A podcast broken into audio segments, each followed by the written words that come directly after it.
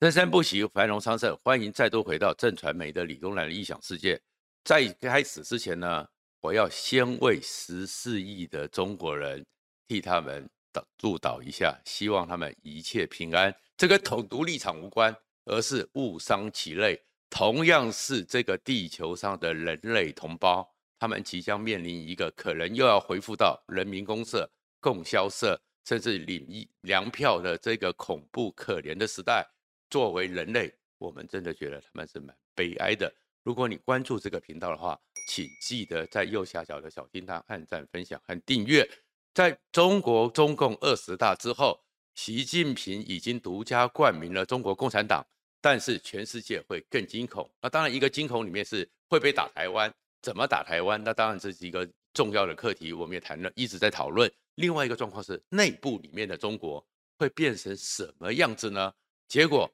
很快的，大家就发现，其实中国里面马上那些地方领导干部都嗅到了新的风向，就是习近平要成为毛泽东二点零，而这毛泽东二点零当年文化大革命三反五反整风整树香花毒草那样一个大整肃时代即将降临，而且整个习近平也会学毛泽东一样，完完全全就是我要你上就你上。我要你下就你下的一个全面的斗争，斗争再斗争即将开始，所以他们都懂了。林不要学李克强，全党学习李强，是什么意思呢？我们就看到那个李强就是乖乖听话，然后在上海里面，他连上海习近平都可以把他给中国这样最重要的经济的命脉，都可以用风控贯彻他的动态清零给牺牲掉了，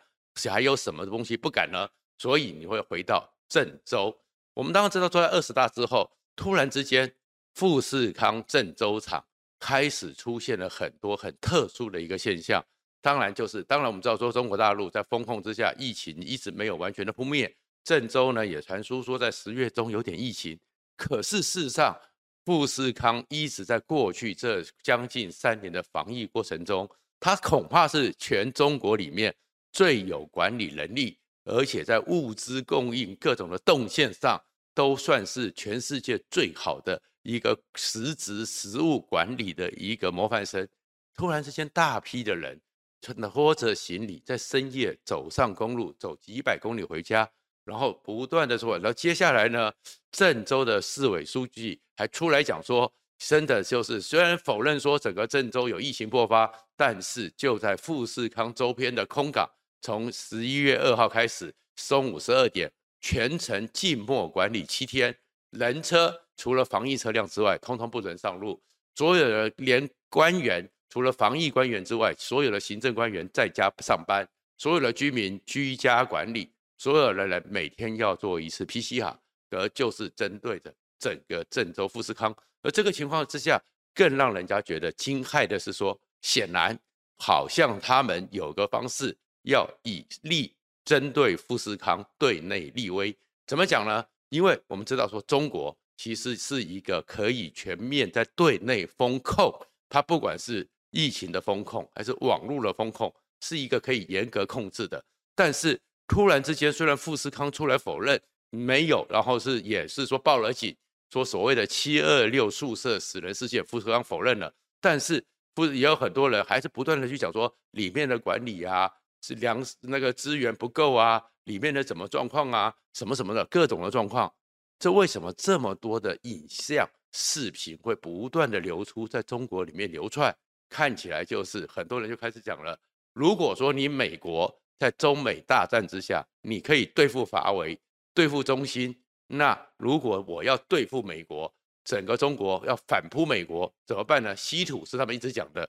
可是讲了四五年了，好像美国也不怕，那。特斯拉，因为特斯拉的电动车在上海厂里面，如果继续扩厂完成，是可以提供特斯拉电动车百分之七十五的零件。那所以特斯拉是可以一个掐脖的地方，也就可以看到马斯克突然之间很莫名其妙的说，台湾可以当中国的特别行政区，是不是被掐了脖子？因为是掐住特斯拉。那当然，中国、美国最重要的一个企业，跨国企业当然是 Apple 了。那 Apple 呢？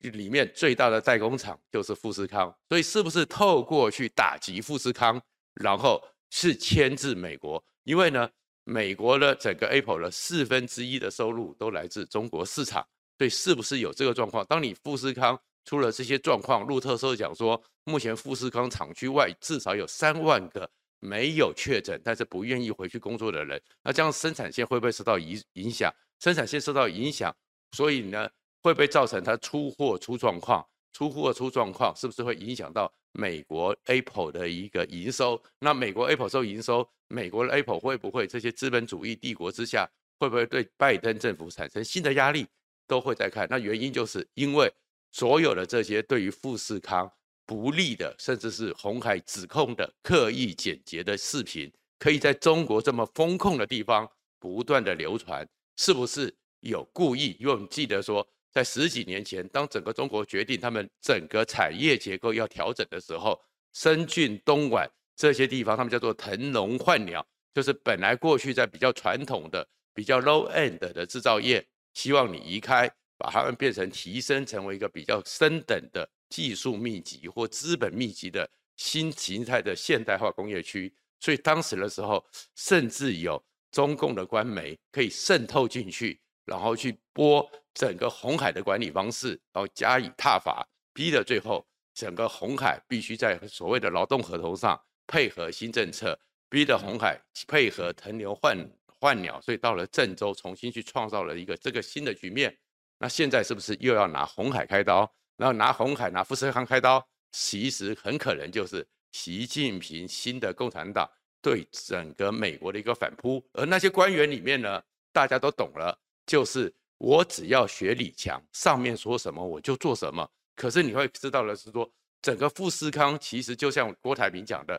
他去中国不是像台湾的一些台商，其很多台商去中国是要饭吃的，郭台铭是给他们饭吃的。郭台铭如提供了中国 GDP 出口里面多高的比例，一定都是前几名，提供了至少多的时候是将近一百三十万人中国人的一个工作机会，你也要这样子去对付富士康。对付红海，更可见习近平可能是杀红了眼，而这种杀红眼之下呢，其实是十四亿中国人未来的命运，在二十大之后恐怕是非常辛苦。为什么这样讲呢？因为习近平真的是卯足了劲，想要去干毛泽东，因为他要去当毛泽东二点零，所以会看到他的一些特殊行迹，他真的是全面大清洗，全面大清洗。郭台铭还有富士康，作为其邓小平时代。整个中国改革开放的标杆，又是 Apple 最重要的一个承代工厂商，一个承包厂商，他都可以去对付了。习近平还有什么不敢的？而且他完毕之后，就带着七个常委，特别到了延安，延安窑洞去瞻仰毛泽东。毛泽东呢，其实当初是在被蒋介石五次剿匪之后，最后流窜两万五千公里，他们叫做长征。其实大家都知道，那叫流窜。留到他延安，因为刚好有中日战争，所以他传苟延残喘之下缓过气来，在延安重新立足。反正毛泽东在那边，然后毛泽东去到那边之后，在延安呢，就是习近平去看的。他在延安发动了一个整风运动，整风运动之后呢，把本来只是中国共产党里面各种力量里面集体领导里面的一支领导，变成独一无二的绝对领导，而且呢，变成是毛泽东思想。凌驾马列主义开始变成是大家都必须听他的，只准有一种脑袋、一种声音。那个起点就是延安整风运动。再过来，习近平又带着那些新的常委，那些听话的，将来将来会帮他跑腿的执行者，这几个新常委李强啊、蔡奇这些人，又去看了红旗渠，那个更是告诉整个中国人是说：你们呢，就是给我咬紧牙根，缩衣节食。一根绳子，一个铁锤，要你干什么你就干什么，那叫红旗渠。接下来更恐怖的就是他又才去重新提了毛泽东在延安时代的大生产运动。其实这三个运动大家也不熟，大概解释一下，你就知道说整个中国将会多么恐怖。毛泽东到了延安之后呢，他开始呢是因为他在整个流窜过程中，在青藏附近跟另外一个李国涛。他的军队合在一起之后，利用遵义会议夺掉了李国涛的军权，然后再一路北上，北上到了延安之后，又跟那边残留的共军、红军结合之后，形成了到延安。所以在各种力量之下，但是因为呢，他们惨败嘛，挫败嘛，大家都要检讨。所以在当时的时候，毛泽东就在延安立足之后，面对这么多的力量，然后因为做一个很好的抗日的宣传，在整个华北，特别是当时九一八事变之后，一二八事变之后，很多人觉得整个当时的蒋介石抗日不够积极，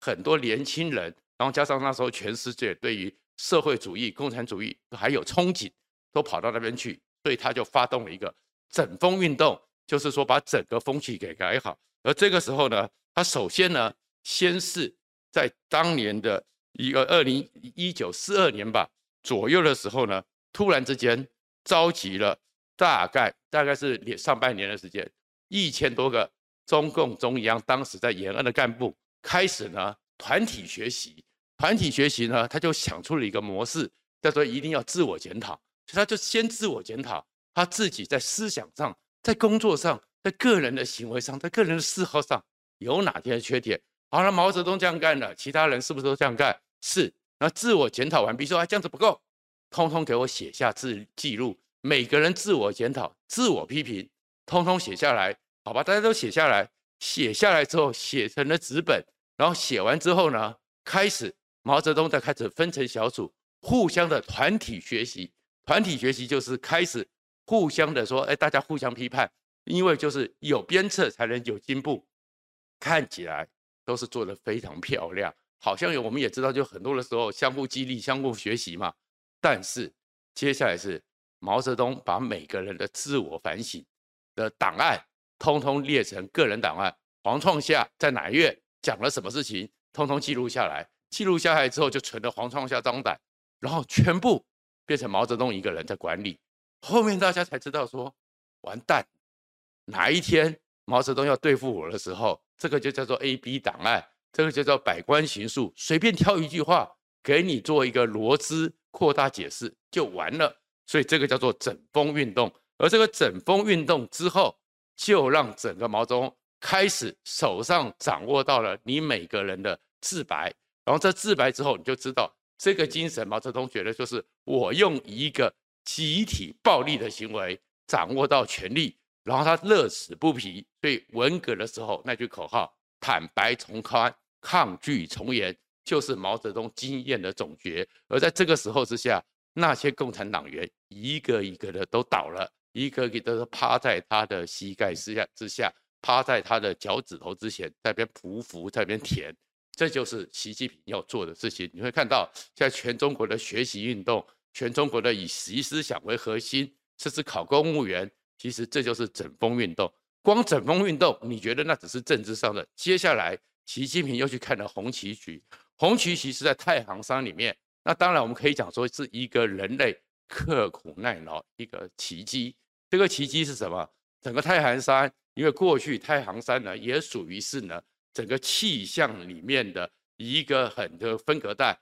雨有点雨很开始进入干旱那个交界线，这上面没水，那没水怎么办？一九六零年代，当整个毛泽东跟苏联赫鲁晓夫闹翻之后，整个苏联的援助撤离开之后，毛泽东呢就在太行山那边动用了十年的时间，三十万民工在整个悬崖峭壁上吊根绳子。挂下来之后，用铁锤和一根铁钉、一根钢筋，一直敲敲敲，挖出了总长一千五百公里的引水的渠道，所以叫做红旗渠。那个宣称他们就是可以自力更生，人定胜天。可是你会想看，三十万人用十年的时间这样做出来，你可以说是很伟大、很高尚。但是另外一个是，这跟秦始皇的阿房宫，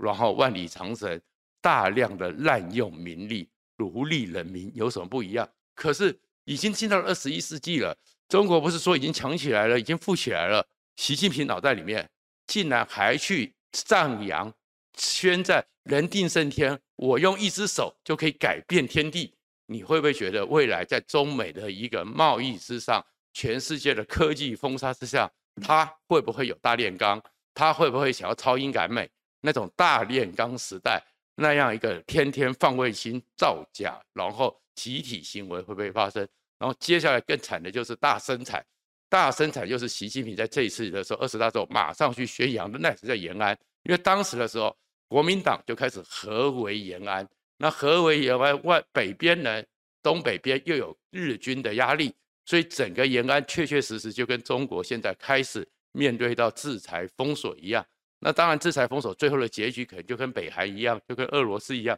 但是呢，毛泽东就讲出了自力更生，所以呢，从干部开始去屯田，去共同的织布，共同的织衣，共同的种田，共同的军训训练，开始有人民公社的雏形。而在人民公社之后，所有产出来是集体所有，集体所有之后，当然就是有后来的供销社，一直到人民公社。所以当时习近平讲出这种大生产的时候，为什么中国人会这么恐惧？就是说，如果你什么都敢干了，为了你的一个所谓的一个动态清零，到目前为止，根据日本的证券的专业机构分析统计，二十大之后到目前为止，中国还有二十八个城市进行了动态清零，而且因为大家都学李强，还会更严格，然后有二点零七七亿人。正在被习近平的动态清零里面被静默管理，而这样子的一个情况之下，影响到中国的 GDP 是二十五点六兆人民币，习近平都敢干了，那你接下来什么不敢干？而习近平在大生产运动里面又讲了一个让所有中国人毛骨悚然的事情，什么事情呢？就是所谓他讲说，在大生产时代里面没有听说贪污，所以其实就代表着习近平接下来。还要打贪反腐，继续的共同富裕。所以台商看到这种情形，我真的奉劝你们，能跑就跑，不能跑，赶快停损撤出，不然你们就会被共同富裕。而事实上，这也不是直接随便讲的。在习近平二十大的一个讲话之中，事实上十九大七中全会的总结报告总共有七十二页，但是习近平只练了三十二页。本来应该练三个半小时，习近平只练了一个小时五十分钟。后面有媒体帮他整理整理出来，习近平发下去的文件，然后没有公开宣扬的那个，在中国内部叫做内参，就是干部们知道，但是不需要扩大宣扬。里面的就有被习近平没练到的，就是共同富裕那一段。共同富裕那一段就讲说要加税，要找新的税目，开始向这些有钱人共同富裕。然后里面呢要去取缔过高收入。所以过高收入或认定非法收入都要取缔，所以你会看到中国现在的一个状况就是论学，论就是他们讲的乱逃吧，有钱人开始拼命的逃，没有钱的人，但是面对一个风控的状况之下，只好拖着行李步行百里，大家拼命的逃，在这样一个论学之下，在一个习近平即将成为毛泽东二点零之下，那么请问台商？你真的觉得那边还是你的世界工厂吗？你觉得这样的一个不确定的因素之下，真的不该想一想下一步往哪里去？但是我们另外一个状况是，当年毛泽东在做这些疯狂的事情的时候，因为内部有反弹，所以他们永远集权国家就是战争即和平。所以当年毛泽东在那些疯狂的年代里面，发动了八二三炮战，跟苏联打了珍宝岛战役。跟印度打了中印之战，那么我们也要小心，做好准备。幸好我们有台海是天险，但是习近平铤而走险，我们一定要给他当头棒喝，才能确保我们台湾的安全。谢谢大家。